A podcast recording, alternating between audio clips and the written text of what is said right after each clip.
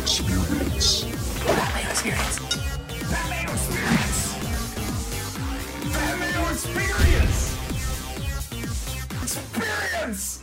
Welcome to the Pat Mayo Experience presented by DraftKings 2021 British Open DraftKings picks and preview the kickoff to Open Championship Week on Mayo Media Network. We'll have all of my shows, which will be running from today, which is Saturday, Sunday, Monday, Tuesday, Wednesday, maybe even Friday for a Cut Sweats Live. That one is up in the air at the moment, but I'm pretty sure that we're going to be sweating the cut like mid afternoon with everyone out there. Plus, the Fantasy Golf Degenerates, their show will be out Monday evening. European Tour Picks and Bet Show, shockingly enough, are also covering the British Open. That is out Monday night. So, subscribe to Mayo Media Network right now on YouTube, okay? Thank you for doing that. Also, smash the like button to the episode in the comment section. Give me your first initial impression of the must play guy on the DraftKings slate this week. And if you want to get into a draw for a I'm giving away close to $1,500 worth of giveaways this week for the British Open. There are two ways to enter in today's show. First thing you need to do is subscribe to the Pat Mayo Experience audio podcast. Don't even care if you listen to audio podcasts, but you do that. And on Apple Podcasts, I put the link down in the description so to make it super easy on you. Leave a five star rating, a review, something nice about the show. You can lie if you have to, and leave your Twitter handle or email address. You do that, you're in a draw for the cash giveaways. I'll have a Twitter giveaway as well coming out on Tuesday, I believe. And if you want to get into one of those other cash draws, the link to the free Mayo Media newsletter, which will have a ton of Open Championship coverage, is down in the description as well. It's free to join, so just go do that and boom, you're in the draw. You do both because the other one takes like 20 seconds. You'll have two entries, and maybe you'll win twice win like 400 bucks or something like that. You'll have all of the money to enter all of the contests on DraftKings this week. Additionally, FantasyNational.com slash Mayo gets you 20% off at FantasyNational.com. The most customizable stat engine on the planet, all the tools that you need if you like researching your own picks. Boy, do is that the site for you. FantasyNational.com slash Mayo. That will get you 20% off. Additionally, if you enjoy researching the NFL, a brand new site has popped up, runthesims.com. It's like Fantasy National, but for football. And football season is upon us. Go check that out right now. It is free for the entire month. So go play around on the site. There's optimizers, customizable projections, simulations, everything that you'll need for football season and in season up there right now runthesims.com slash mayo if you want to get in on the founding membership where you can lock in your price for life. But hey i think you should just go test it out right now. You can find all of that information down in the description as you can find the pat mayo experience listeners league 5000 spots available. $15 to play no rake three max entry flat payouts the best tournament on draftkings better than the millionaire maker. So go join that now before it's completely full which it's going to be.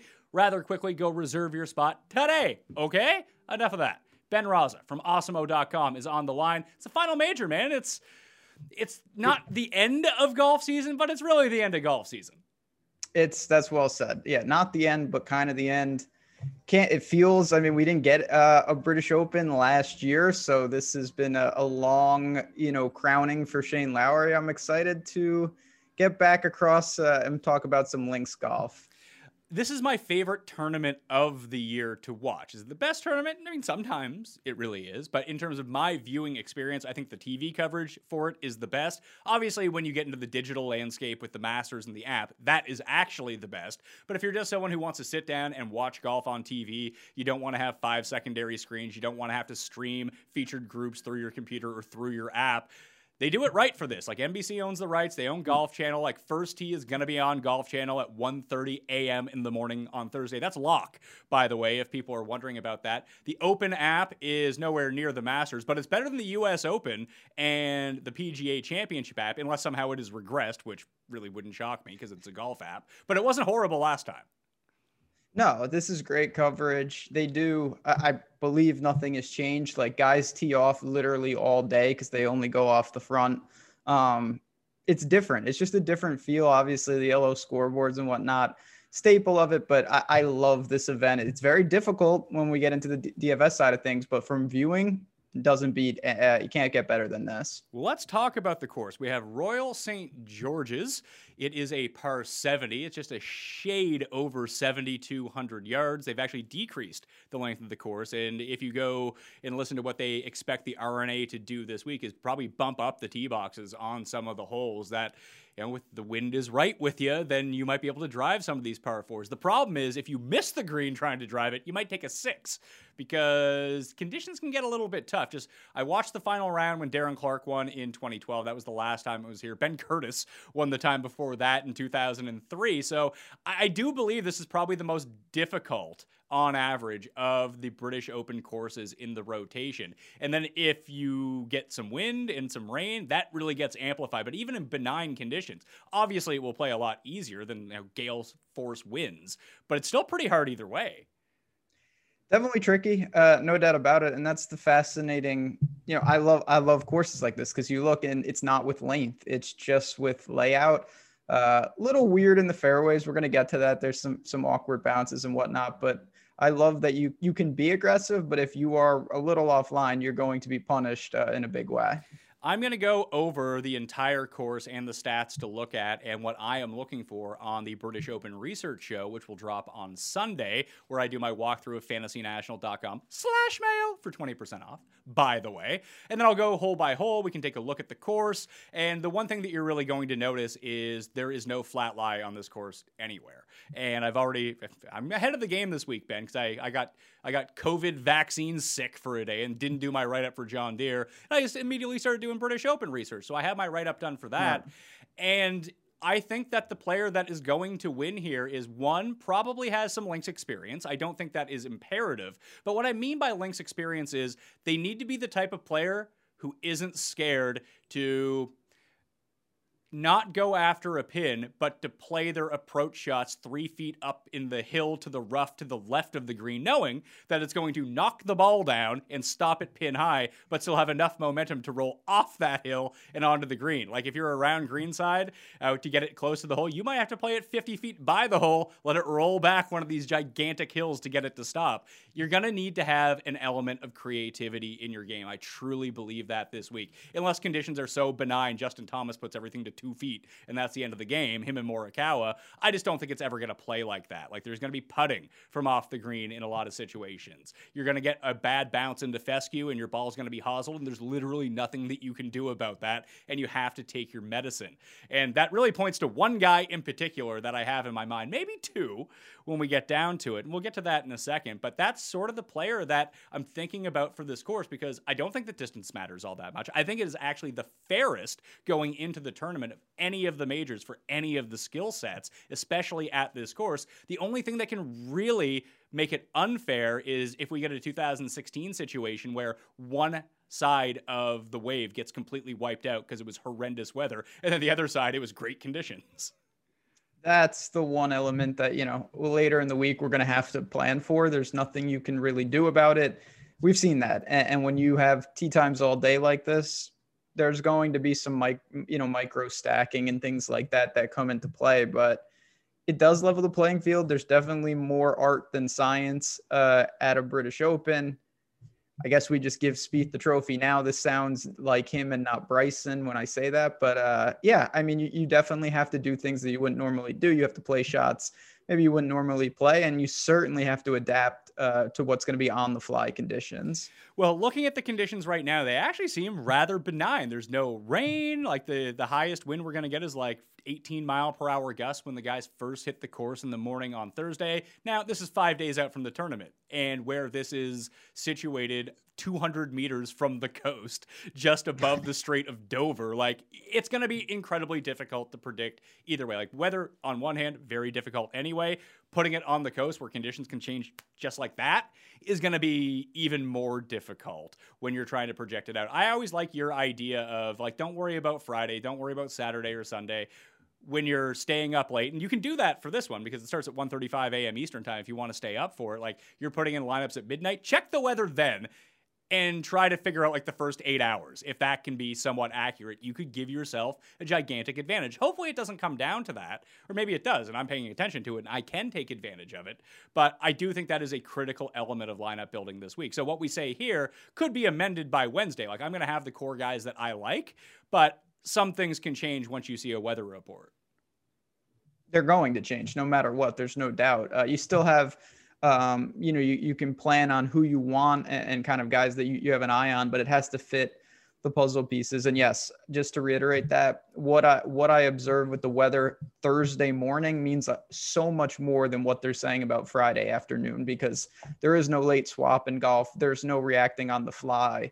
Uh, you have to plan ahead, and we can only do what we can do. So Thursday AM, that is what I will try to lean heaviest on, and then go from there. Millions and millions of dollars are up for grabs millions. on DraftKings this week. I want to win some. Ben wants to win some. And there's even more millions to go around for all of you out there. Maybe we can all win millions together. That would be very nice. We'll see if that happens. It hasn't happened yet, but you know, if we play we're this due. long, yeah, we're due. It has not happened that everyone watching the show plus the two of us have all won millions of dollars at the same time. Hopefully, we can rectify that this week. Looking at the very top of the board in terms of pricing, Jon Rahm, the favorite at thirteen or eleven thousand three hundred dollars, ten nine for Rory Brooks at ten seven, Dustin at ten four, Xander at an even ten thousand dollars. The pricing is very soft on DraftKings this week. And there's going to be a big lean, especially with how well he is playing at the Scottish Open. We're recording before the conclusion of that. But Rahm just seems to be firing on all cylinders right now. I, I want to say I want to go full fade because he's so expensive, but at the same time, I look at him like if I look above $10,000, the two guys that stick out to me as the ones that I trust are Rahm and Brooks.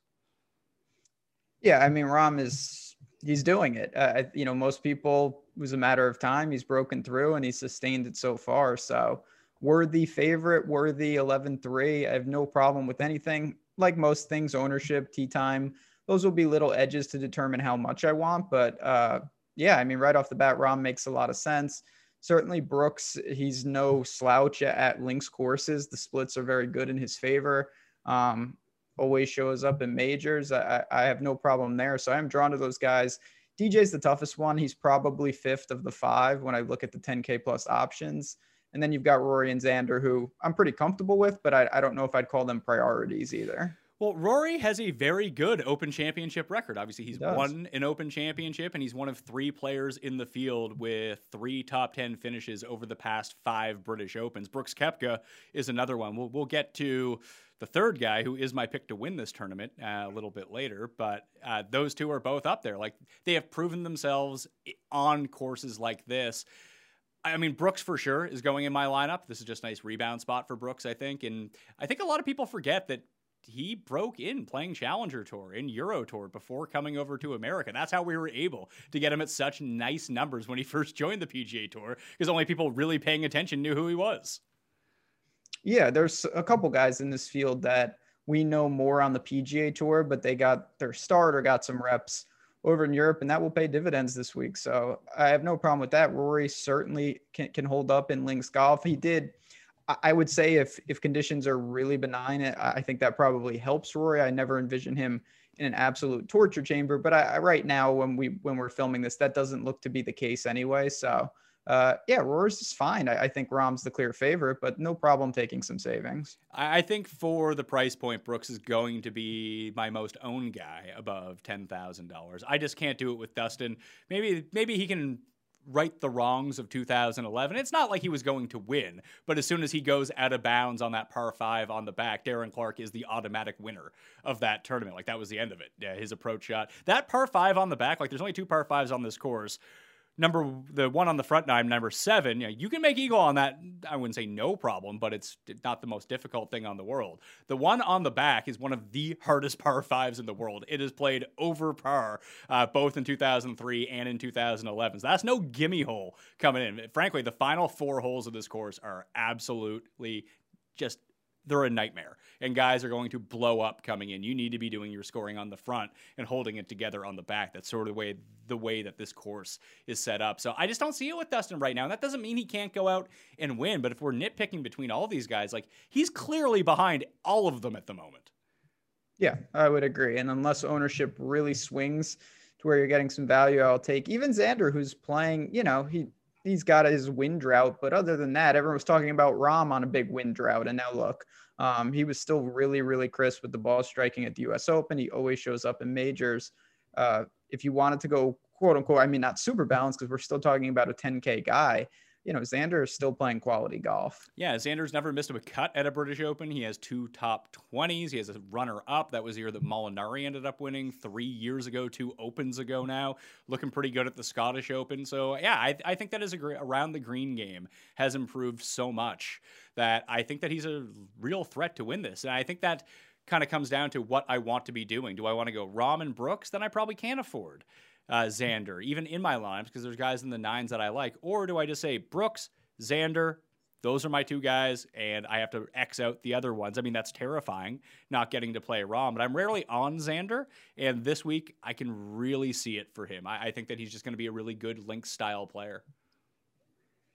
I mean, I'm the kiss of death with Xander. I never get him right, but I, I, I'd see it as well. He, he sets up well, not a ton of buzz because again, people you know, I think there's some recency bias that not that he's playing horrible, but he's certainly not firing on all all cylinders.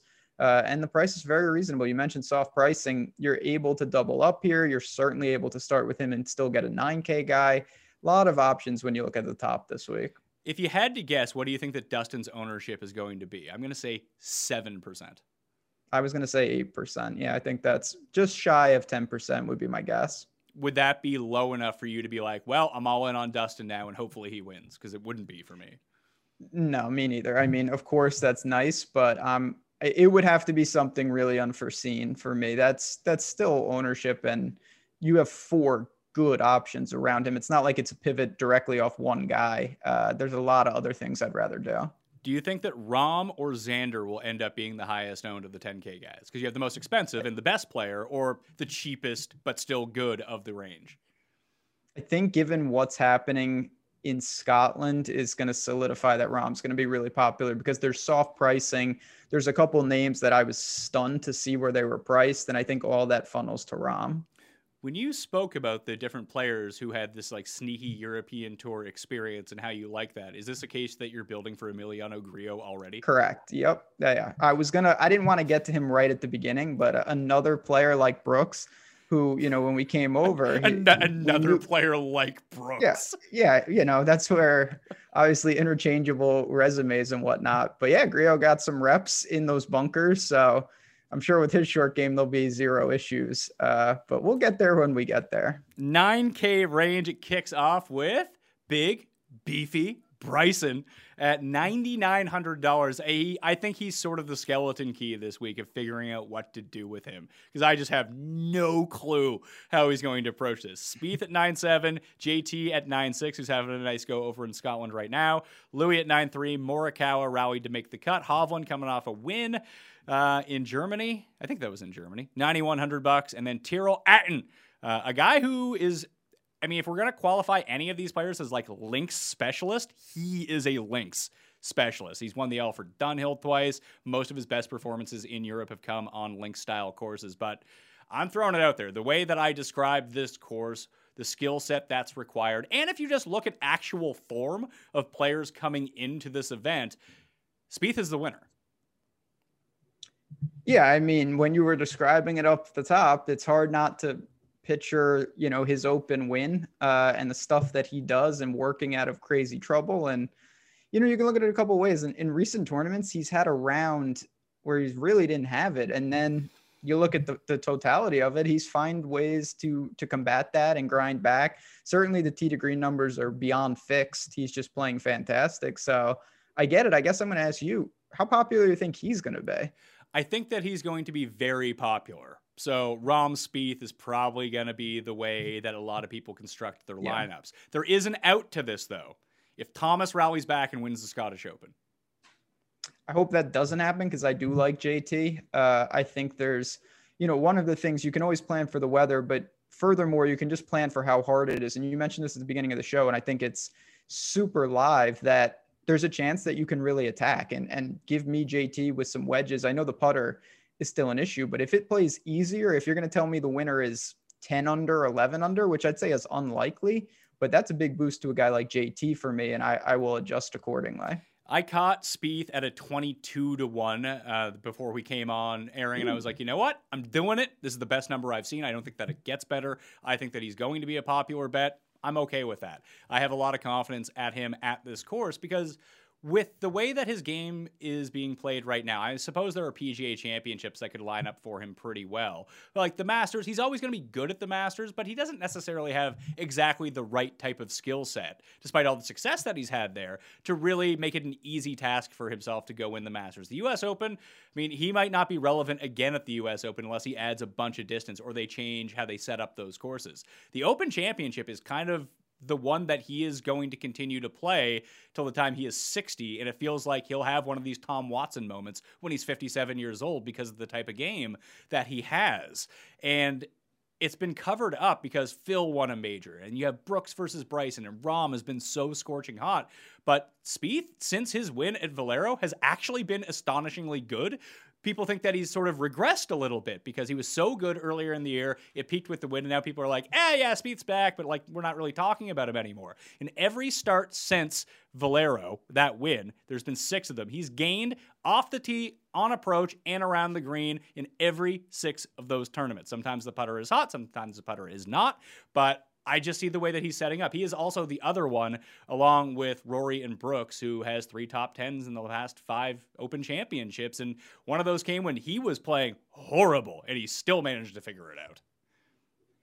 Yeah, I mean, even going to Augusta, I think the one thing that you can say that why Spieth is good there, not the only reason, but one of them, it correlates, is that imagination. It's working in and out of trouble around the greens, things like that. Obviously, these greens are much, much, much slower, but uh, Spieth will be ready. I, I, feel pretty confident about that. I think if you're playing cash, of course, tournaments, it's not to say I'm not going to get to Spieth. I do think that Bryson, I, I don't think it's a given. I, I know we look and right now it hasn't been good. I don't think it's a given that Bryson and British Opens aren't going to mix long term. I think he just has to figure out exactly how to approach it. Well, I think there is a lot of strategy to this course. Like even reading over what the groundskeepers saying about how they've set everything up, and there was just so much talk of Bryson. It's like they tried to Bryson proof the place. But there's a couple par fours that he even admitted he's like the wind's at his back. He's going to get to them, and he's probably the only guy that's going to get to them. The issue then becomes if you miss the green, what happens then? And that's where this course gets so incredibly tricky is getting yourself out of these weird situations. And that's why i have confidence in someone like Spieth that he'll figure out the right path. The weird thing is is people think about bryson as being so robotic and how he approaches everything. He is an excellent strategist off the tee when he wants to be. And you can just go back and look at things like the players championship from this year where he completely altered his game one week after winning at API, taking that on in a certain way, and he was right. Now, he doesn't always get the strategy right, but I feel like with Bryson, apropos to all of the other people in the field, like he has a real game plan going into this. And if he can figure out sort of the key to playing good in a British Open, and that might be hitting five iron off of every tee, he wouldn't be afraid to do it. He is not married to the driver. It's just, can the rest of his game follow along with that if he has to get himself out of trouble. Yeah, I'm more worried about, you know, we've already talked several times how how things can flip on the fly. That Bryson at times it seems like he gets off track or he can't audible. Um, he has a plan, he's super content with it, and something dictates that he maybe should should change it up, and he has difficulty working in and out of that. I, I worry about a blow up hole to an extreme degree or something like that. But I, I think if his ownership is based on his course history, you know, in terms of British Open history, it could be an interesting pivot off what's going to be a rightfully so popular Spieth and a popular Xander. So those two guys we talked about, Bryson and Dustin, probably going to be the two lower owned guys from this top end. Would you feel better blindly going after Dustin or blindly going after Bryson if there's an ownership discount on them?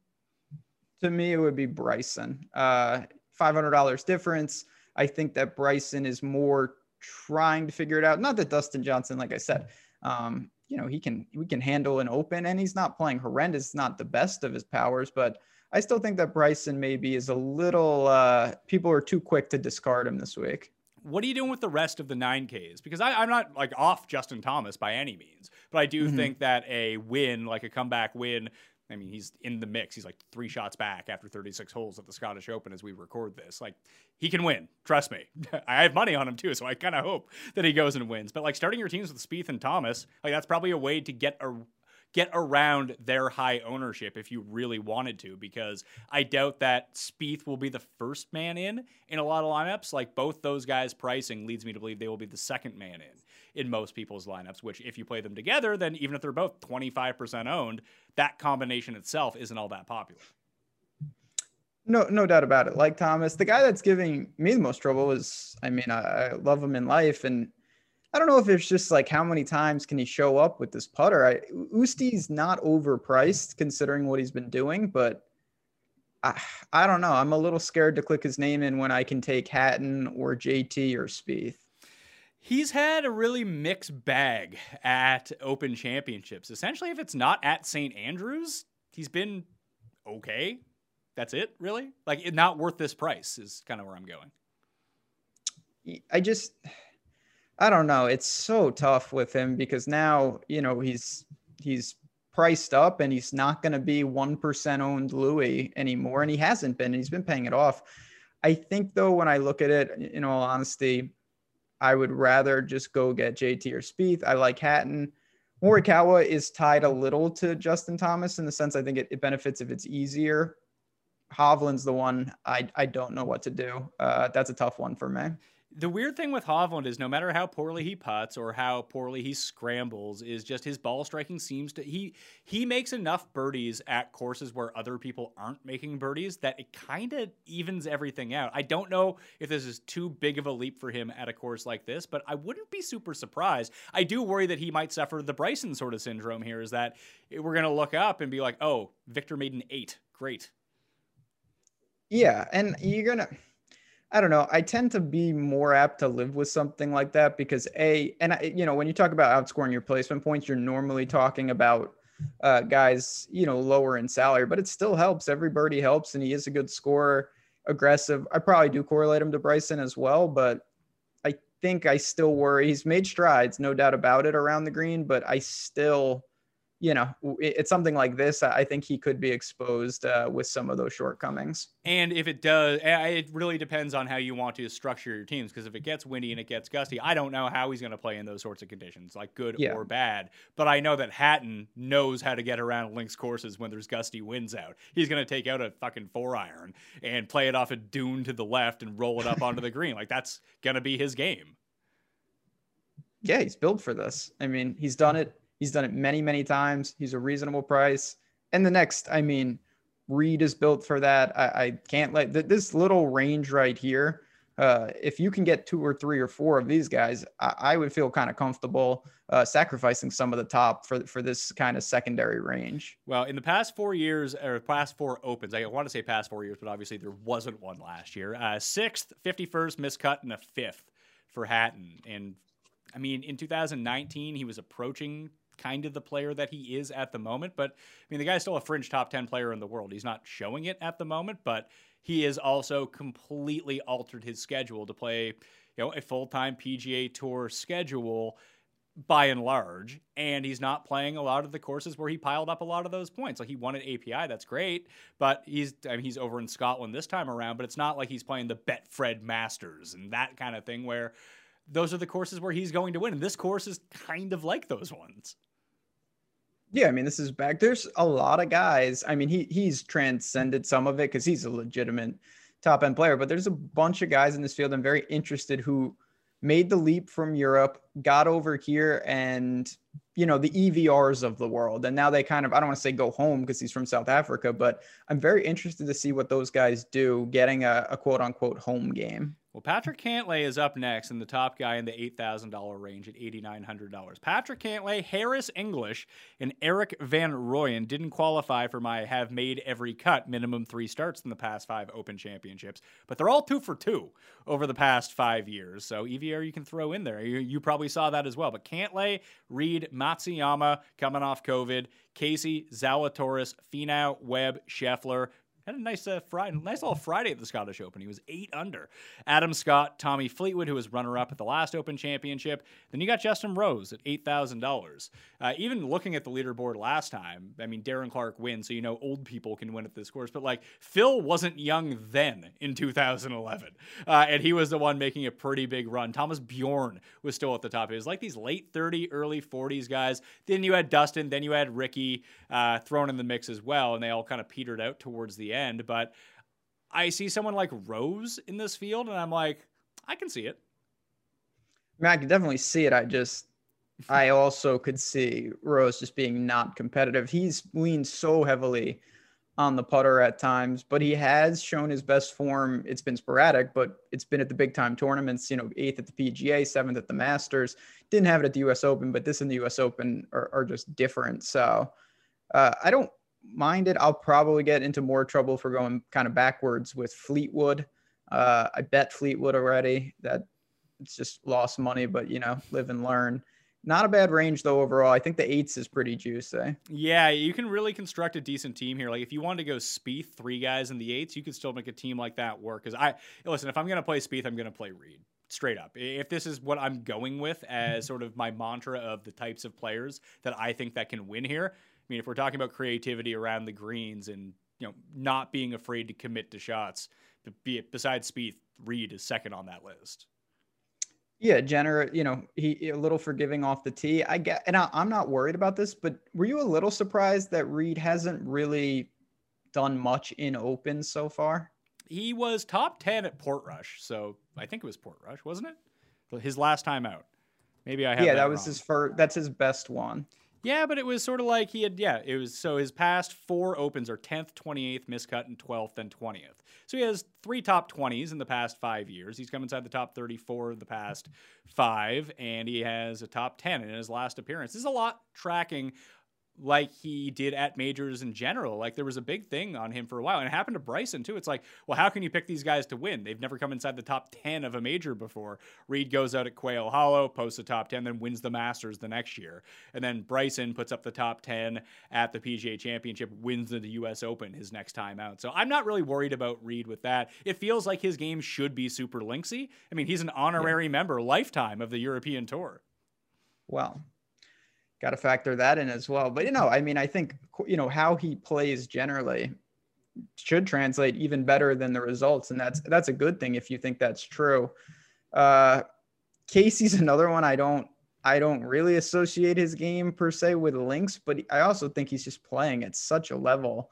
Um, I worry about the putter a little, like I always do, but I don't I don't hate it. I, I think that I would prefer Reed and Cantlay, but again, these are targets that are, are certainly not just easy cross offs. That's that's at minimum. I'm good with passing on Casey here. It feels a lot like Louis. He's experienced a lot of his success at St. Andrews eh, on British Open style courses, a place where the driver really makes a big difference. And not to say that it doesn't make a difference here. Obviously, it does. But driving the ball well is always going to be an advantage. But it seems like, on average, like less so at this course rather than other ones. So I'm probably out on him. I was more looking I don't know what to do with Finau. That's a pretty good price. Zalatoris, I'm just throwing my hands up in the air. Just no yeah, idea I, with that guy. Hideki coming off COVID. I mean, he actually has a really good open style of game. I just don't know where he's at. Scheffler's the one I was kind of looking at. Him and Webb at 83 and 82. Like Webb kind of fits the profile of the other guys that I'm talking about, doesn't he? He he fits the profile definitely. You know, again, off the tee won't be punished immaculate short game, can get creative, makes the putts. Eh, what's up with Webb though? Besides me playing him a little more than usual, which causes extreme turmoil on people's games, I don't. Are you worried about like an injury, or you just think he's just been a little off lately? I think that he's been a lot off lately. He's losing off the tee, which is sort of reverse regressing back to old Webb before he became a top 10 player in the world. Like essentially his irons were so good, his putting was so good, he just needed to be break even off the tee. And in fact, he got a little bit better than that. And over the past 2 months, we've seen a precipitous drop off. Now, he played the PGA Championship, the US Open and was absolute crap at Rocket Mortgage, which is probably the more concerning one of them all, I think. Like I didn't expect him to be good at the US Open. No, no, I, I, it was more just going to a really easy situation, bounce back, and, and it was just not there. So, will the ownership crater? Yeah, it probably will, and it's a pretty interesting range. Finau is a tough one. Webb, and you mentioned Scheffler, who he's someone that can rack up a lot of birdies. Kind of reminds me in that Hovland camp. I think there's situations where he could get into a lot of trouble, but there's also situations where he could have a streak on a day where you know there's only two or three amongst the entire field.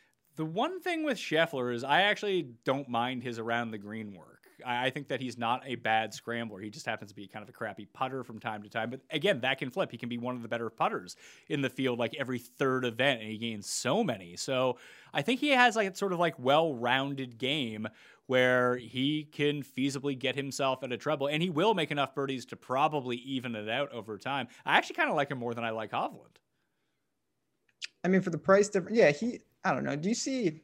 They're not the same player by any stretch, but sometimes with Sungjae, I, see that where it's like he has no glaring weakness, but he also doesn't do anything to like an extreme where it's like, all right, Hovland, his off the tee game is unreal. Scheffler's just really good in most areas. I worry that he's never played in an Open Championship before. I do think that having like some experience would help him out here, but maybe playing the Scottish this week and playing okay. Although that course is playing super easy.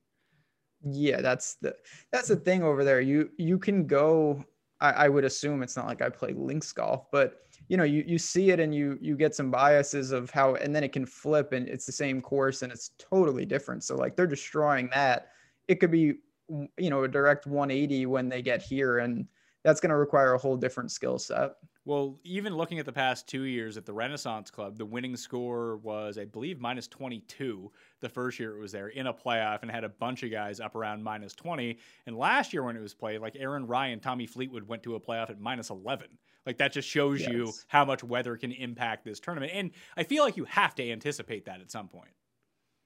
No you definitely do. And that's where again you have to build with several like I will build some teams with hurricane conditions in mind, uh, and then I will build some teams with Scottish Open like conditions in mind and and just react accordingly. So got to separate those players. Then you've got Fleetwood. I don't know what bucket he fits into besides just like bad players that I can't quit. Uh, he was the runner up to Shane Lowry a couple years ago. That's all I got.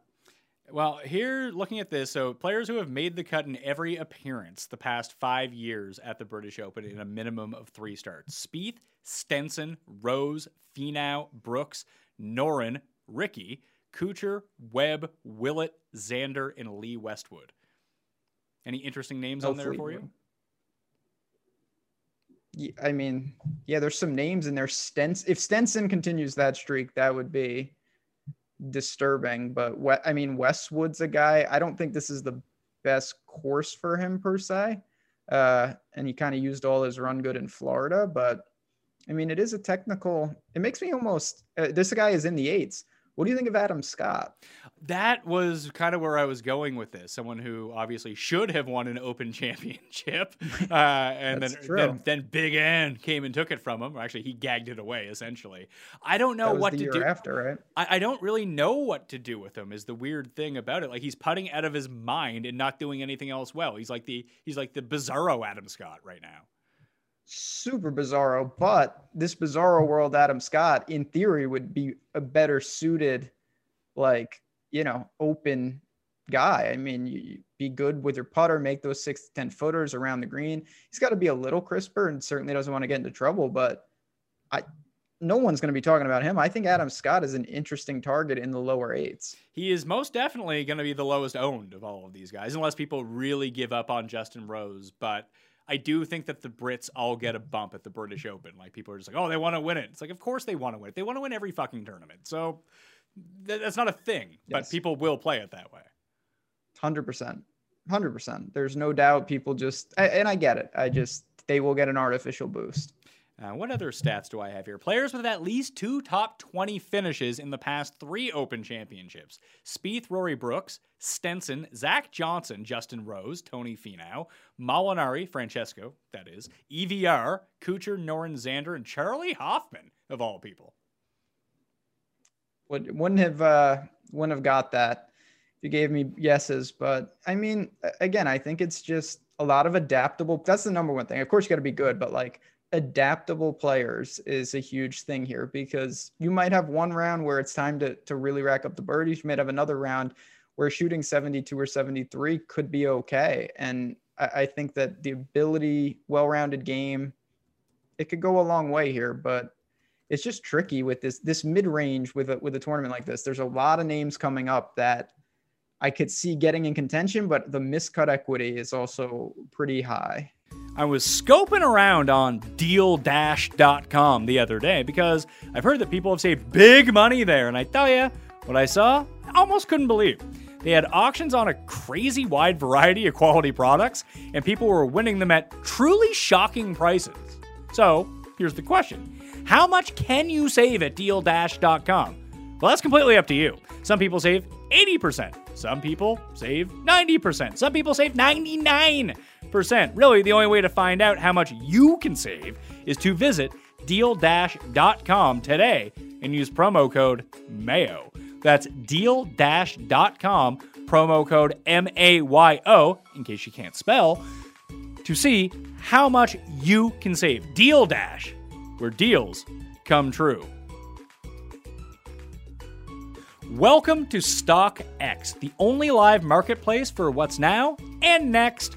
Whether it's the latest sneakers, apparel, electronics, collectibles, or trading cards, everything on StockX is brand new and 100% verified authentic.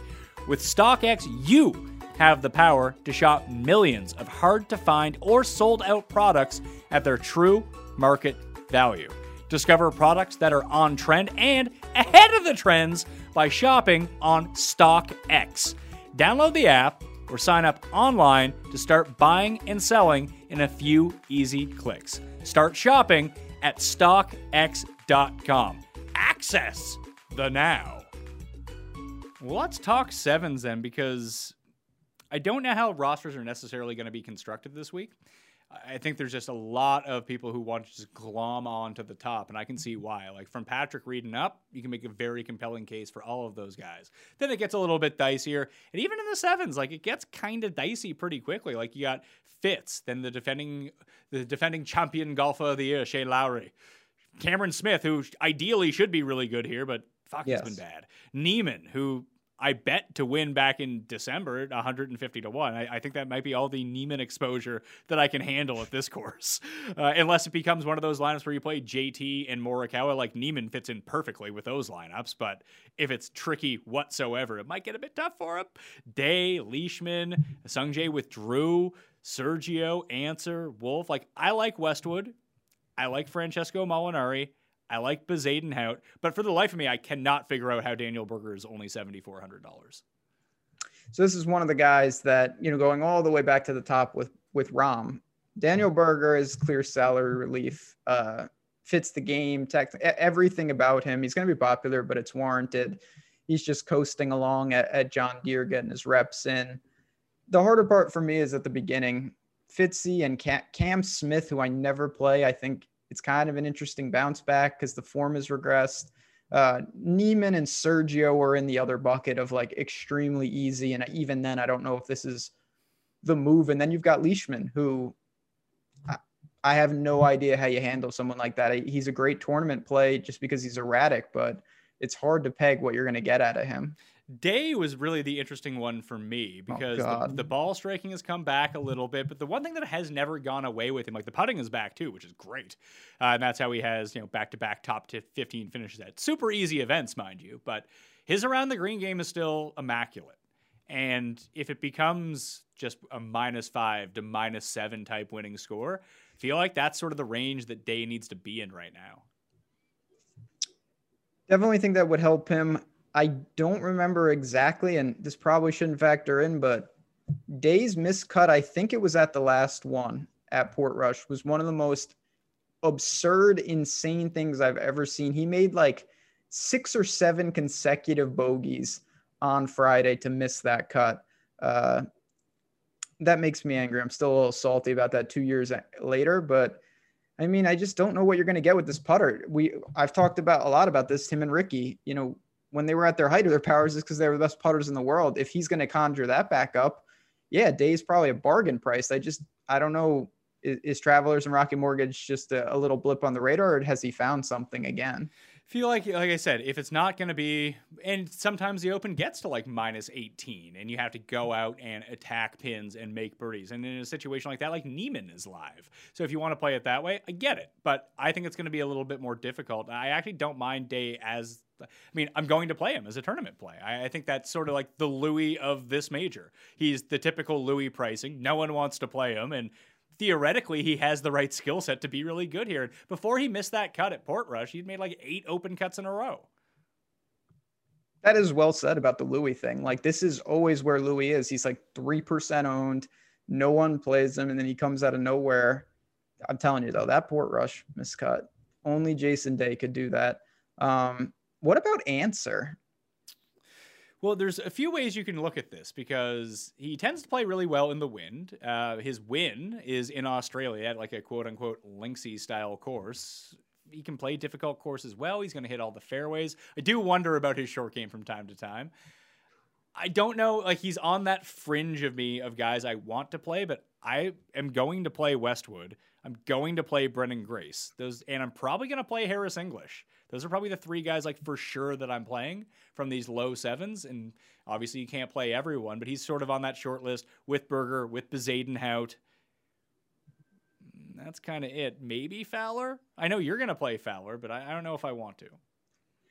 Yeah, I'm gonna play Fowler. I'm not in love with it because I'm not that gone yet. But I mean, Rickie in theory should be good. And then my Noren is I don't know what's up with Noren though, because he, he's really flipped his game in, in some regards, but he's still at the end of the day, uh, great short game around the green. One of the many guys that we reference. He's been over here for a while now, but I mean, when he was at the height of his powers, it was certainly in Europe, and he's got plenty of experience at, at places like this.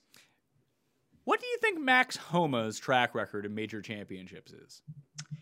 Uh, I would have. So I know this because I just looked it up before the show, but I would have thought it was okay. I didn't realize it was as dire as it is. He is one for eight in cuts made in major championships, and his best finish is the 2019 PGA Championship when he was T64. And I believe he doesn't have any uh, links experience that I could find. He has no Open Championship appearances. Like, I, it's funny because I don't necessarily want to write him off because I think that Max Homa is a really good player, but I just look at all of these other like the, now we're getting into like Euro range. Like, which random Euro do you like? For pure sentimentality, and I think that he's playing like okay golf, and I think that he's been gearing his entire year around this and the Ryder Cup. I might bet Poulter to win. Ooh, Poulter. Huh. That is not what I thought you were going to say. I mean, makes cuts. He's got. Well, you thought I was going to say Guido, right? Yeah. Guido. And I think I was going to say Wiesberger, my boy, who's right there. Feel the burn. Um. Yeah, Poulter's tough. Poulter and Matt Wallace, I'll tell you, that, that's another guy I have difficulty with. I think Poulter makes sense in terms of stability. I just don't know exactly. Yeah, I guess he can get in the mix, especially if it's very difficult. But um, I'd rather play Grace and Noren. I'll say that much. I like Grace. I like Poulter. Like I said, English at 73. Westwood, I'm going to have some exposure to. And Seabez, it's going to be hard for me not to talk myself into him. He's playing well at major championships that he shouldn't be playing well at. And this is one he should play well at. So why not go for it at $7,400? Like, but there's a couple like kind of, you know who is super interesting is Henley. Yeah, Henley's difficult. You know, I, I liked him at the US Open a little bit and he held on as long as he could. He's playing well. He is kind of interesting. I, I don't know exactly where he falls on the on the balance scale of like how hard I would want it. Certainly he needs to lean on the irons, but really at the end of the day, what he needs to do is get back to his like spike putting weeks. That's what makes and breaks Henley. Do you like trust? Do you, do you trust the tournament history? Because I, I, mean, obviously these courses aren't exactly the same, but there's a particular style that the R&A sets up a lot. Like there's a particular style the USGA sets up for U.S. Opens that are similar traits amongst a lot of these courses. But if you just look at it, like Cooch and EVR both are good at these tournaments. They they know how to navigate. EVR is one of the more difficult ones. I. I don't know what is going on. I mean, he's just in a major slump, and that's putting it lightly. He spiked for one week, then he played the U.S. Open, so no, no like shame in missing that cut. Man, flat seven for him. I don't know if I can do it. It's tough. I really don't. Yeah, I, I thought Man. like he, he withdrew from the John Deere, and I just assumed he was going to play Good. in the Scottish, and he was like supposed to be in the field, and he never showed up. Yeah, yeah. I mean, I don't know what what his deal is. Do you think? do you think there's any reason if you build like a very aggressive, counterintuitive team with like, say, Bryson and Hovland? Are you going to say consider gonna, using Bubba? Bubba. I, I know he's playing well right now, but you got to go look at his Open Championship resume. it's not, it's not good. uh, would be the too long didn't read version. Uh, yeah, can't- I, mean, I- I don't I think I can do ultimately do. Fine, fine. Maybe Woodland then. Woodland, yes, I can most definitely see that because I think that his game kind of fits. Like we always like Woodland at shorter courses a little bit more. He starts hitting that stinger off the tee. He doesn't need to use like sometimes when he is asked to use his incredible length, it actually gets him into a lot of problems. And this way, he can rein it back just a little bit. I worry that he's one of these weird guys when it comes to scrambling and around the green games. Like he's either like the worst guy in the field or he chips everything in.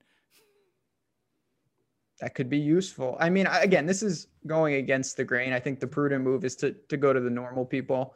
Uh, I would say go to like Wolff on that team, but I don't think I could do that no matter what. He he could have some issues over there. He could, or this could be a perfect kind of layout for him. It's sort of a mystery when it comes down to Matthew Wolff. Like Kokrak is super cheap. He's playing well. I, I saw people even talking to him. He's like, hey, "Oh, he's 125 to one. He's 150 to one." I just worry he gets into a bunker, and that's the last we ever see of Jason Dufner or Jason Kokrak. He just retires there. Yeah, it could be his new his new home in one of those pot bunkers. Yeah, I mean his putters bailed him out, but his around the green game, you as far as I know, he's not going to be able to putt it out of the bunker. Um, so that's going to be, and then you well another Euro. Uh, he's not playing good. What about I was going to say Willett, but I don't think that's really relevant. I mean, Willett's made every cut at the Open the past five years. maybe it is relevant then. Uh, this is where, again, I think depending on how many teams, if you're really condensed up top, you have the luxury of kind of spraying and praying in the lower sevens. And these guys, it's not to say they can't get in the mix. Uh, a lot of the, even Sneds, like I took a long look at Sneds. Don't think I'll ultimately get there, but you know, if they're in the right draw and they fit everything I want, they may be forced into a couple of my lineups.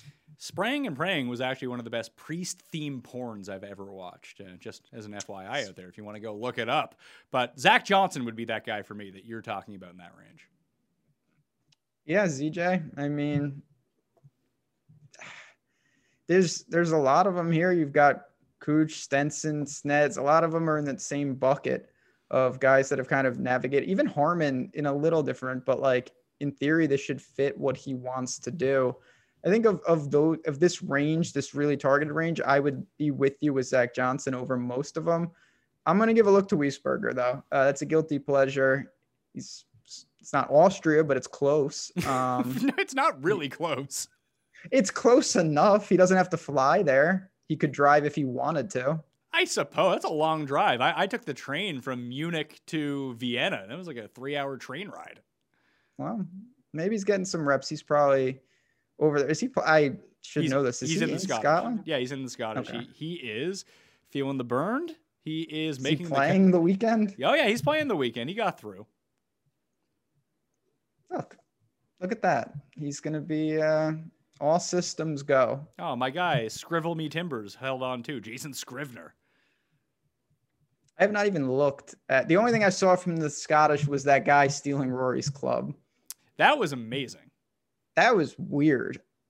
I just like I Rahm. so- Rahm is just laughing the entire time. Yeah, Rahm, Rahm is in just pure. He doesn't care about anything right now. Uh, Um, poor Rory's caddy tried to get the club head back from him, and Yeah, Harry needs to. I don't know. That was a weird. Yeah, that guy. I respect that. Gave the club back, but then he tried to steal the dog or whatever that thing was. Well, there's a weird thing too. Like I saw the reaction to it, and it was mainly from Americans. Like, "Oh my god, the security at this place! Like, you, they should take that guy out. Like, there should be snipers around." It's like, man, what an American reaction to things. Yeah, we do. We do love our uh, swift cheaters justice casino style. Um, but yeah, I, I don't know. That was just weird. I don't. That guy was freakishly calm.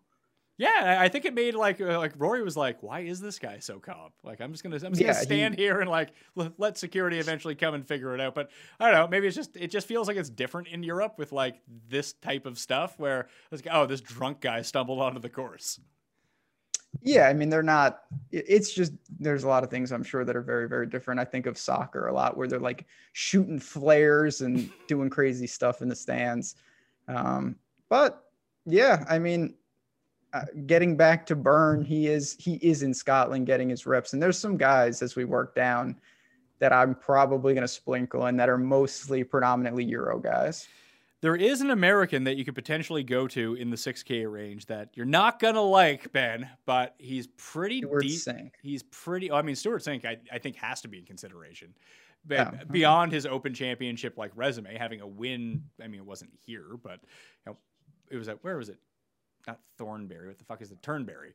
And it's actually Keegan Bradley. Good open player, sneaky. It's his best major. Is he? Doesn't he have a major? Yeah, he won the PGA Championship in his first like ever major Yeah. start. Of course he did. Keegan Bradley, good mm, open. Why would that be? Maybe. No do you worry that maybe, like, that some of it is because of his driver and that will be negated a little bit here? Maybe, but he's just such a good iron player at the same time. And the around the green game has really improved this year. Like from like what, what people talk about with like Viktor, because he's not the worst guy on tour anymore. It's like, oh, he's really improved. Keegan's actually really improved around the greens. Mm-hmm.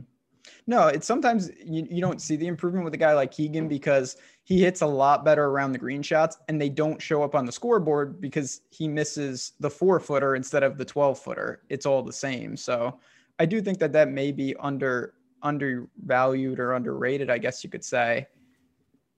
This is, I mean, there are guys here, there's no doubt. It's just like I looked at Kisner, who's heating up, particularly with the putter. Um, I, I think that he has kind of the perfect game for around here. There's a there's a couple of them. Like it's Kisner, Keegan. I mean, I wasn't joking about that. I don't know if I can quite get there because it still terrifies me to no end. The one I was gonna go to, as crazy as it sounds, is Bland. Why not?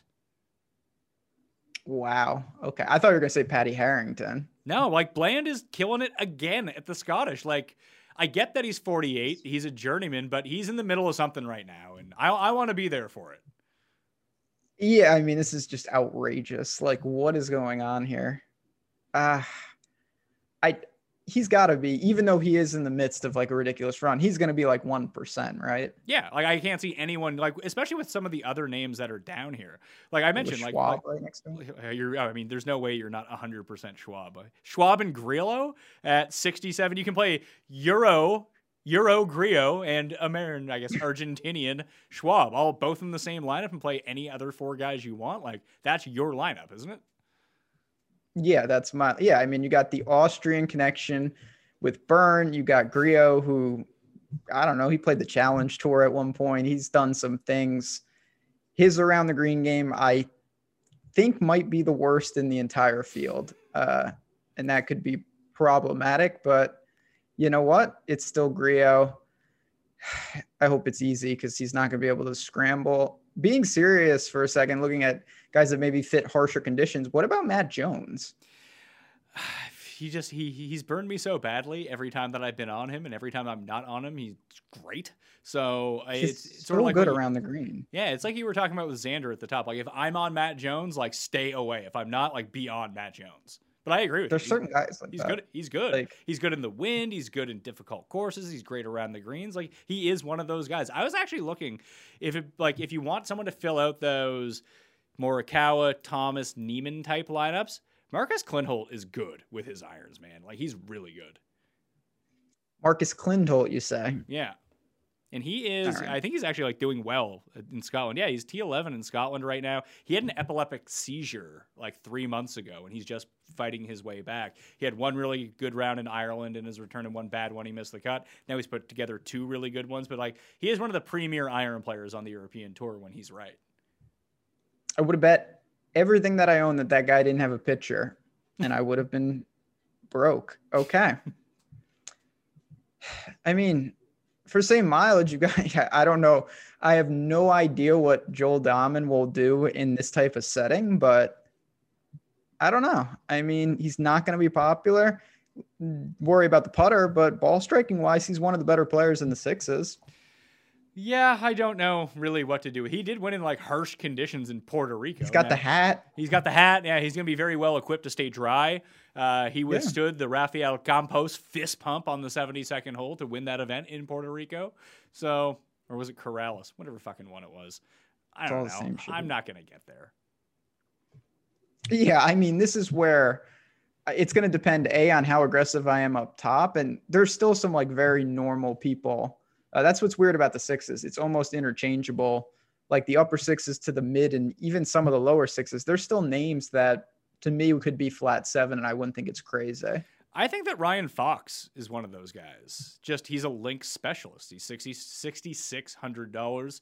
Uh, you know, he's had some nice runs in Ireland. Missed the cut last week in Ireland, but he had a pretty nice run going before that on the European tour. Like he, I, am not afraid of playing Ryan. I I feel like at U.S. Opens and British Opens, he's a guy I tend to play. Whatever he Bryson needs to study that guy for this tournament because he is a mega bomber, but he for some reason he seems to pick his spots nicely because he does have a really nice open uh, pedigree and track record, and, and his game is kind of correlated to that. So I don't mind Ryan Fox. What about the Juice Man? Nah. does oh. he does he does he perm his hair?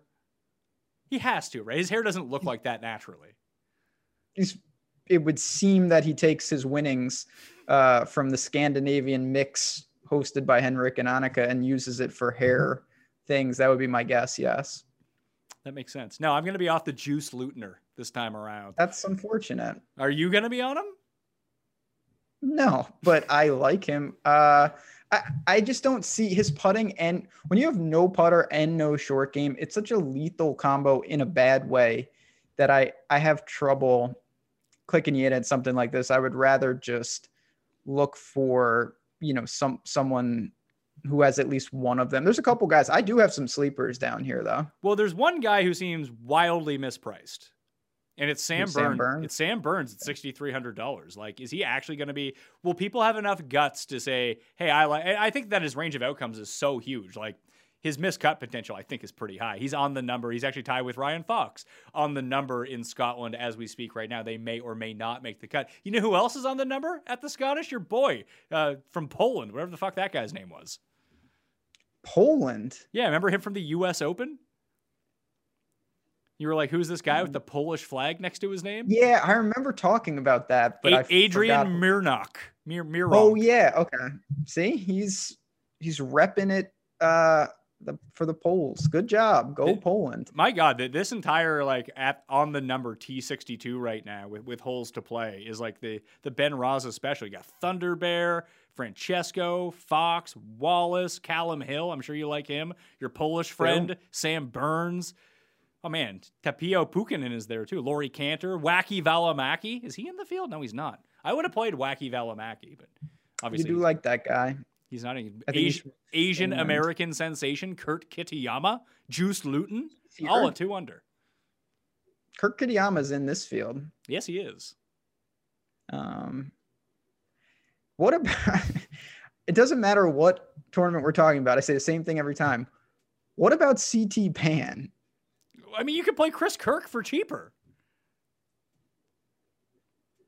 That's an interesting point. Yeah, Chris Kirk is pretty damn cheap. Like you could play, you could play Sam Burns for like three hundred dollars cheaper, who's exponentially better.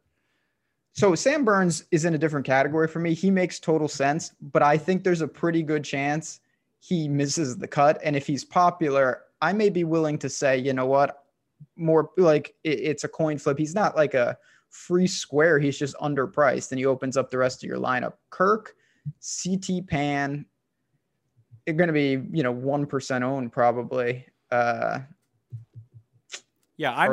I, am no. good. I, I, it really depends on the ownership projection with Burns. Like, do you think that he cracks double digits down here? Because I do. Might, I do too. That makes it, even though he's a good play, that's where you got to separate it a little bit. Like, he's still a very logical play. I just I'm I would probably take one fifth to one eighth of the ownership on Chris Kirk versus him though. Chris Kirk, you can give your boy Poom shake shake shake the room. What what about and this is one where I I think obviously this is a Millie play only. What about the the kid from Japan, Kanaya? It wasn't Kanaya I was looking at, it was Hoshino. Or is he is he in this? Ho, yeah, he's sixty one hundred dollars. Rikuya Hoshino. I think uh, he's not as. I mean, I think he's only twenty five, but he's like legit good. And like, I think he made the cut at. Let's see. How does was, he have a pitcher? What is going on here? you Right. click people and they always have a pitcher. None of my guys have pitchers. U.S. Open 26 missed the cut at the PGA Championship. He gained 8.2 strokes on approach at the U.S. Open. He gained three strokes on approach. He is horrendous around the greens, so maybe that takes him out of contention. But I think he's actually a pretty good player. Watch him. Yeah, watch I him at the Olympics. By the way, Man, my guy was short lived. Uh, Kanaya got just one upped by whoever this guy is. Sad. can I can I have 6,500 bucks too? He, he's playing okay though. Like he was at the Irish Open. Uh, he's done some things, got some pedigree over there. What about like? I mean, I think I this is where I'd rather go with like the random Euro route down here, like Marcus Armitage. Like he's playing well. I mean, these are guys. I think again, you're going to be drawing to a skill set. I think his nickname's like the Bullet too, which is pretty sick. Uh, Harding is there. The su- he was the super putter. Um, I don't mind these guys. Again, I think it's going to depend on how often I try to take. If I go with Rahm, who's my next guy? Is it north or south of like JT? I think that'll determine how often I go down to the mid sixes. And I think you can go low in a tournament like this, as opposed Oh, to definitely can. like as opposed to the U.S. Open and the Masters. Obviously, top fifty in tie, top sixty in ties. This is the same as the PGA Championship. It's top seventy in ties this week. I mean, that's a marginal difference. It's five more guys, but that opens up a whole nother potential other number for the cut to be at the same time too. When you look at it, there's no MDF, so anyone who gets through is going to be playing both the rounds. And just with experience from this tournament, you know there's going to be 20 absolute random people who make the cut and like five of them will be in contention on sunday somehow you see crazy guys every single year at the open you see one or two guys where you're just like who um and that doesn't mean it's free reign to just play whoever you want down here but I, i'm not going to shy away from taking a couple of these lesser known players who maybe don't get the spotlight or wow lucas glover is here. I, anyway um and maybe take some shots on, on those type of players because with the right conditions and the right tee time draws there's no doubt that they can at minimal find the weekend. Like johan Veerman uh, he's playing well again in scotland. He just came second uh, at the irish open two weeks ago to lucas herbert who's another guy you can probably look at we didn't even mention like you, you gonna play the bobby mack scottish angle Nah, I'm I'm not gonna. I, all my favorite Scottish golfers are not like I'm a Richie Ramsay kind of guy. isn't he like 900 years old He's possibly older. Uh, Grant Forrest, Connor. This is one of them's named Connor. I like those guys. Oh, I mean, guys can still get in from the Scottish Open. There's a Scottish guy up there right now, David. I am What's the law. We can call him Judge Dredd. That'd be a nice little story to have him in there. Judge Dredd. Who? David Law. Okay, I see. I that makes more sense now. I didn't hear his last name. Um, okay, yeah. I mean, you're gonna get some real slappies that are late ads here, but I don't think I'm gonna be going with the Bobby Mack. If I do, maybe I'll just make an all lefty lineup with him and Bubba and other left-handed people. I actually think I think my favorite guy is from the very low end. Kirk, I could probably be talked into. Burns, I think the ownership is going to be too high. I'll probably just fade him. I like Jason Scrivener. I like Ryan Fox and Marcus Armitage. I can probably get behind here, along with Bland in the eight thousand. Taking old dudes. Yeah, man, you are. If you're gonna get that crazy, I am. I'm gonna take my Japanese, not an amateur, but Takumi Kanaya as my deep one percent sleeper in the mid sixes. I want to see. I one of them is up to. I, I mean, I should know these guys by part, but they just don't play enough on the PGA Tour to see them. One of them is up to. Let's see. Kanaya is up to number eighty-five in the world rankings. Uh, played the last two weeks on the European Tour, both top thirty finishes. Not bad. Missed the cut at Memorial. Missed the cut at the PGA Championship. Is he playing? I don't know if he's playing in Scotland or not, but I can effort that for us. It looks like he is playing, but now I can't find him on the sheet. Great. Doesn't go that low. Let's see where where is he at? It's telling me it's here, but it's not here. Maybe he's not actually playing in this event. The search feature is not the best. Can no, he is not playing. So he is okay, not. so it's the- good. He's well rested. He's he's Mm. probably already getting his reps in at, at wherever the hell this is. I almost called it Portrush, St. George. Weird, weirdly, like, do you think some of the Japanese players are kind of overlooking this a little bit? I was thinking about that, not just with them, but with you know, uh, you know, some of the guys with the military service and other guys going over. Potentially, but he, this guy, he's a, a young kid. Like this would be very, very important as well. Um, it's not the craziest thing. I, I think that's a fair point. If, and again, I, am not saying hit your wagons. This guy's not going to determine how my week goes, but he could find his way into a couple lineups. Yeah, I, I, actually think that he's the one who's not qualified for the Olympic team right now. I think oh, it's Hosh- I think it's Hoshino who's the other guy with Hideki who's in there. They should have Tanihara do the opening ceremony. Man, T- Tanihara was like good at the British Open. Like that's a guy you want to play. You know who has a yes. T11 finish at a British Open? Your actual guy, Forchan. Really? Yeah. I didn't know that. Yeah. He's is he here? Oh yeah, he's playing. He's like 6100 bucks. There he is, 6200. Yeah, Forchan as you call him and he's good. Well, as I bring up every time because I always confuse them. Apologies, but Bio Kim is not here. He is, I think, still suspended. Yeah, well, just looking at it right now, like uh, Johan Veerman's actually only sixty one hundred dollars. I thought he was more expensive than that. Like that's a really good price for a guy who is kind of on a mini heater right now for him. He's from the U.S. Yeah, he's U.S. Hmm. Again, I know this is one of the few tournaments of the year. You know, when we talk about the PGA, You've got 25 guys at the bottom who have virtually no chance. we talk about the Masters. You've got a lot of the older guys that realistically have no chance. The U.S. Open's the U.S. Open, but there's so many qualifiers that eh, I know realistically very difficult. This is the one tournament. The guys down here, not that say they're going to all play well because they're not, but there are names that I believe can hang in a lot more than we see at the other majors. Like if Paul Lawrie, I mean that would be a stretch, but like if Darren Clarke had a run here this year. That wouldn't shock me. No, it's more that there's so many of them, and you know a couple are going to have a run. It's just for every two, there's eight more that aren't, and it's just trying to separate who are the guys do you think that are most likely to do that? No different than any other week, but I, I absolutely will be expanding my player pool to go deeper into the sixes than I do on a normal week. Yeah, I think that's where I'm going to go too. So let's create a play the best plays lineup for the British Open. And okay, I think it has to start with one guy, and it's Sam Burns. Jan Kim. Yeah. Oh. Okay. Jan Kim. Yeah, Sam Burns. He's the obvious. Him and I'm going to throw in. I think Berger. Yeah, is the other like glaring misprice. So, but those two guys are going to be exceptionally popular, right? Yes. So if you throw in Burns and you throw in Berger, and that's how you start your lineups, you have nine thousand dollars left per player. Like that wouldn't like if you wanted to play those two guys knowing they're going to be really popular, you could play like a, a Hatton, Cantlay, Reed, Casey lineup with it if you wanted to. I would start just like so low. Yeah, like if you if you wanted to really jam it in, like you can play fuck two 10k guys in this lineup and still be fine. Yeah, I mean, I just put in Hatton, Cantlay, Reed, and JT. It's not bad. Not bad at all.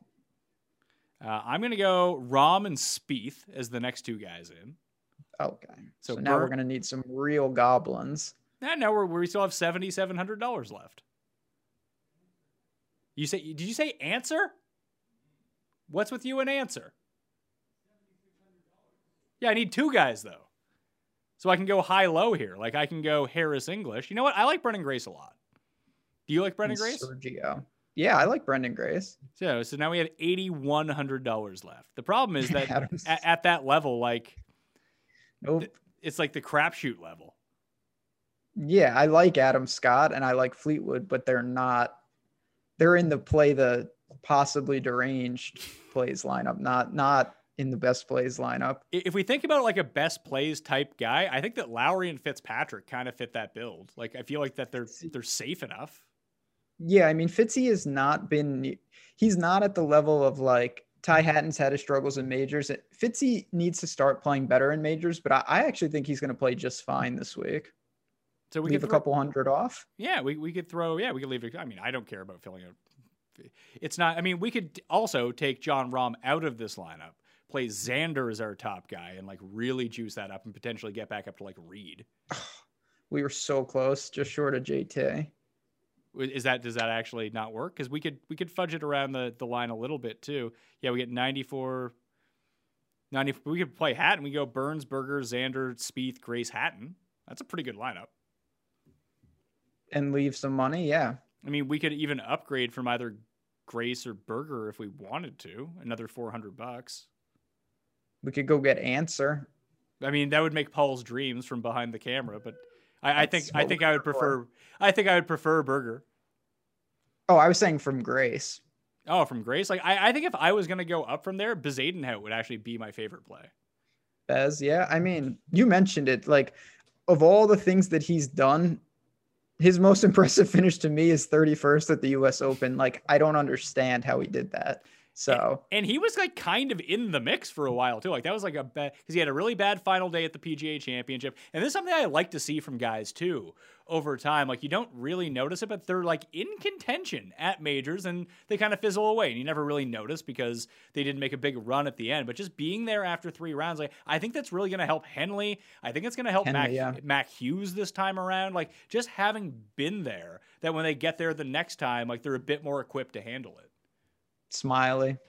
I mean, that's uh, that's the Louis method. Just smile. Can you play the all smiles lineup? You can play Louis. You can play Viktor. Uh, yeah, that is. Uh, I like this lineup. I, I think it's pretty damn good. Well, that's a kiss of death. It's an 0 6 already. So it's yes, Xander, Spieth, Hatton, Berger, Grace, Burns. It's not where I would get to with my lineups, but I think for a play the best play is like safe-ish type lineup, I think these are some of the best values on the board. Yeah, I mean this is taking advantage of to me the the two really inefficient pricing, and then up top you've got two really stable guys, and then two solid targets with Grace and Hatton, and that's that's really how it comes together. You're gonna have to tweak this for sure when you're trying to beat mm, you know hundred thousand people. Yeah, I mean don't play it because I'm playing it. So you don't want to have to split yeah. the million with me. You just tweak one guy, and, and then all of a sudden, yeah, you, you don't have to split it with Ben and I. We don't want to split it yeah, three ways. So just take out one no. guy. You, you play you play Ancer in that one instead of Berger, and all of a sudden you're good to go. That's what Paul's going to do probably. Uh, either way, Ben, what do you have going on this week at awesemo.com? Yeah, obviously it's a huge week uh, in the golf world, so we're gonna have you covered from every angle, whether it's betting, DFS, all those things, you know, the projections, the ownership, the tools that we need. And certainly I'll be on plenty of shows as we lead up, just like Pat, talking about the weather and the things that we need to know uh, as we get more and more information. I wouldn't spend too much time on the weather. I'm going to cover it briefly on Wednesday during my live chat, but I feel like the weather, along with like green type and stuff like that, I don't even know what it is at this fucking course. I never know what it is in Britain. No. I assume it's just like shaved down fescue, but I feel like it, it's such an easy talking point for us to do on these shows that people have now thought think that they're more important than they are. Not to say that they aren't important, but the level of analysis that goes into it, I think, is harmful at some point. I mean, I remember pretty vividly multiple times. I don't even know if it was just, but like you mentioned that huge weather split. What was it, 2016? Yeah. I believe pretty pretty confidently that that wasn't something people were anticipating. Like if anything, sometimes if there's a big weather edge, sometimes I will stack the opposite because you know guys that you like uh, in that other wave are getting a huge discount, and sometimes you get punished. Other times the weather moves and now it's a wash and you've taken a huge advantage. So I agree. Some of those talking points can be actually more harmful when the pendulum swings too much. Yeah. So, as they say on conspiracy message boards, do your own research, okay? That's right. And you can do that on Not fantasy. that I frequent. Come on. I mean, you're. Yeah. I mean, that's why four chan's your guy, but you're like eight chan Ben. 8chan. Yeah, I'm an 8chan guy. But you can do all the research for golf yourself, at least, on fantasynational.com. Use fantasynational.com slash mayo. Get yourself 20% off. Highly recommend that you take advantage of that right now. It's the last time millions of dollars are going to be up for grabs in golf, probably in 2021. I can't guarantee that. They might have some huge FedEx Cup load. I don't know. And they're going to give a ton away for the Fantasy Golf World Championships. You got to qualify. You qualify for that yet? Ooh, uh, I taking a little break. I'm gonna I'm gonna pump up the volume uh, and try to steal a seat uh, as we get to the close here. Yeah, I stopped. I play like the forty-four dollar entry, just to, just giving my money away. I've just been. I mean, I've been so lucky over the years grabbing seats, and I've I've come in second so many times this year. It's just one of those years. But well, it only takes one. Uh, so I will try to get Grio to get me in this week. Do you have to be there? I, I should know this because you know my affiliation with DraftKings. Are, do you have to be there live in order to put in a team, or can you do it remotely? I, I, I mean, I've qualified many, many years in a row, and they haven't had it like this. I would assume you could do it remotely. I wasn't planning on. I don't even know where it is. Where is it? I believe it's in Jersey. It's at. I think it's at Oh. Liberty National this year. Okay. Well, I I don't know the uh, specifics. I just want the cash. I don't particularly need to do anything else. If they just give me the the first prize, I'll be more than content. That's fair. So hopefully, either Ben or myself or one of you out there wins a million, qualifies, gets Yes. all these seats, whatever it is. I'm rooting for you out there. Unless you're going directly head to head with me, I hope you do great, and I want to hear about it too. Uh, if you want to get into a draw for lots of cash giveaways, rate, review, and subscribe to the Pat Mayo Experience audio podcast. Leave a five star review and your Twitter handle or email address so I can contact you if you are indeed a winner of that giveaway. It does not take a lot of time to do. I put the link down in the description to make it even easier on you. If you've done it before, you can do it again. No big deal. Also, sub to the newsletter. It's free. It's another way to enter those cash giveaways. Uh, and follow me on Twitter at the PME, where I will have an announcement up there on Tuesday about even more giveaways that I have to get into the Millionaire Maker this week on DraftKings. Uh, check out the NFL shows, runthesims.com and play in the DraftKings Listeners League. Like I said, there's 5,000 spots, and those will fill up really quickly because it is legit the best tournament on DraftKings. I'm not lying about that. So you should probably play in it because there's no rake in it. All the money entered in the tournament is going back to the people, and that's probably the only one you're going to find, especially in one this big with $75,000 of guaranteed money in the prize pool. So that link is down in the description as well. That will do it for me. Thank you all for watching. Get pumped for Open Championship Week. Okay? I'll see you next time. Experience! Experience!